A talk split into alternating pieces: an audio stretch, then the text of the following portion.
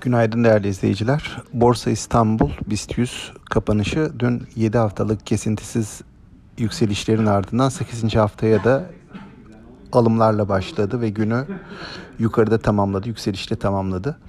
E, dünkü işlemlerde özellikle banka demir çelik hisselerinin öne çıktığını gözlemledik. Buna ek olarak özellikle BIST 30 hisseleri, büyük hisselere yayılan alımlar vardı.